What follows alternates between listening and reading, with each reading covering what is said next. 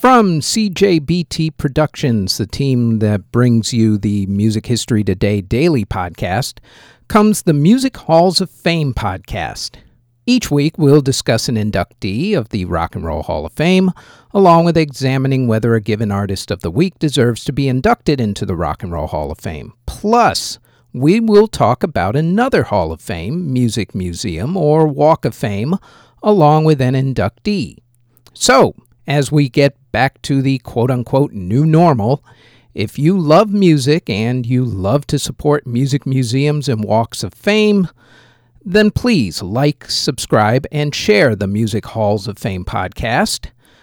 Out now on Spotify, Apple Music, Google Play, YouTube, or wherever you get your podcasts from. The following is a CJBT Productions podcast.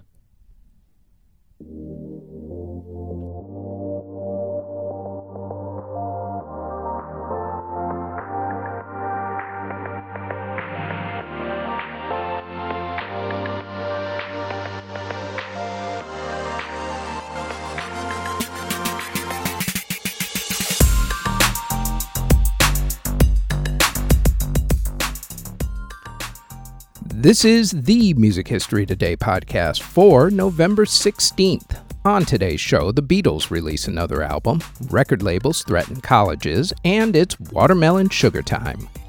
First up, though, on this date in 1908, Arturo Toscanini started conducting the New York City Metropolitan Opera.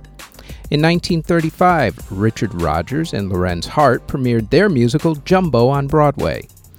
Also on the same day, Cole Porter's musical Anything Goes ended its run on Broadway. In 1957, the BBC premiered their first pop music show, 6 5 Special. In 1959, Rodgers and Hammerstein's musical The Sound of Music started its Broadway run. In 1960, Patsy Cline recorded the classic song I Fall to Pieces.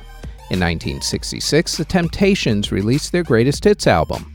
In 1973, John Lennon released his album Mind Games.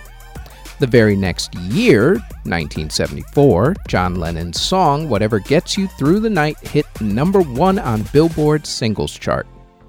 In 1975, Donny and Marie Osmond's variety TV show premiered.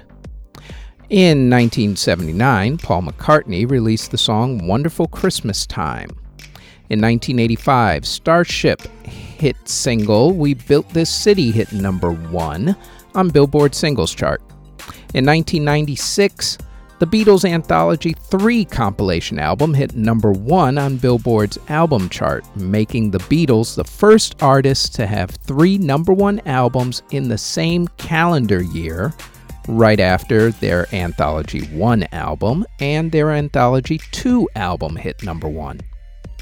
In 1999, Dr. Dre released his album, The Chronic 2001. In 2002, Aaliyah released the song Miss You. In 2004, Alicia Keys released the song Karma, Mario released his song Let Me Love You, and Kelly Clarkson released the song Since You've Been Gone. In 2006, the Recording Industry Association of America threatened colleges with lawsuits if students were caught file sharing music on college computer servers. In 2008, MTV's TRL had its final airing. The show has, of course, since been rebooted, like everything else in life, for a new generation. In 2010, the Beatles catalog became available for the first time on iTunes. And in 2019, Harry Styles released the song Watermelon Sugar, and Donny and Marie Osmond ended their Las Vegas residency after 11 years. Artists who were born on November 16th include W.C. Handy, Trevor Penick of O Town, Bryan Abrams of Color Me Badd, Christian Lorenz of Rammstein, singer Diana Krall, Mani Mounfield of the Stone Roses, Harry Rushakoff of Concrete Blonde, singer Patty Santos, singer Chi Coltrane, singer songwriter Dan Penn, John Rayens of the Monotones, James Brown's guitarist, Troy Seals, singer Blue Lovett of the Manhattans, Garnet Mims of Garnet Mims and the Enchanters, singer Bob Gibson, composer Ben Weisman, Atlantic Records co founder Herb Abramson, jazz pianist Eddie Condon, composer Paul Hindemith, Josh Silver of Type O Negative, Eric Judy of Modest Mouse, blues guitarist Herbert uh, Sumlin, Paul Raymond of UFO, Chris Clayton of Stevie Ray Vaughan and Double Trouble, Dave Kushner of Velvet Revolver, country singer Mason Ramsey, singer Park Hyung Sik of ZEA, and rapper Flip Dinero. Artists who unfortunately passed away on November 16th include pianist George Osborne, who passed away in 1893 at the age of 87. Songwriter Samuel Francis Smith, who wrote the song My Country Tis of Thee, passed away in 1895 at the age of 87. Composer Francis Thome passed away in 1909 at the age of 59. Composer Edward Rice passed away in 1924 at the age of 75. Composer Kurt Schindler passed away in 1935 at the age of 53. Singer Joseph Schmidt passed away in 1942 at the age of 38. He was also an actor and an opera tenor. Composer Albert Malotte passed away in 1964 at the age of 69. Composer Audrey Pachenko passed away in 1972 at the age of 87. Blues singer O.V. Wright passed away in 1980 at the age of 41. Trombonist Vic Dickenson passed away in 1984 at the age of 78. On the same day as concert cellist for the New York Philharmonic from um, 1943 to 1951, Leonard Rose. He passed away in 1984 at the age of 66 the composer who composed Singapore's national anthem, Zubir Said, passed away in 1987 at the age of 80. Opera soprano Lucia Popp passed away in 1993 at the age of 54. Singer Dan Smith passed away in 1994 at the age of 83 on the same day as singer Harvey Watkins, who passed away at the age of 64. Both of them were gospel singers. Also, coincidentally, on that day, Dino Valenti of Quicksilver Messenger Service passed away at the age of 57. Composer Jack Popplewell passed away in 1996 at the age of 87.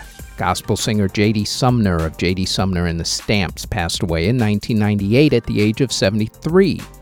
Rapper Joe C., who was Kid Rock's hype man during Kid Rock's major, major album period, uh, starting with Devil Without a Cause.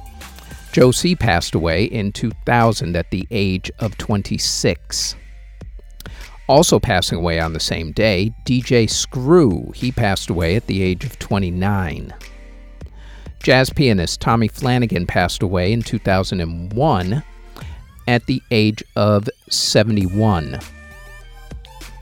Conductor of the New Orleans Symphony from 1944 to 1952, Mr. Massimo Freccia passed away in 2004 at the age of 98.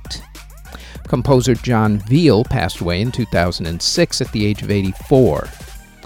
Singer Rusty Gill passed away in 2008 at the age of 89 and singer and actor Edward Woodward, who was the original star of the TV show The Equalizer back in the 1980s.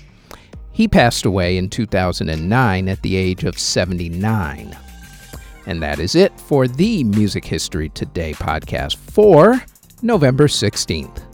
Thanks for listening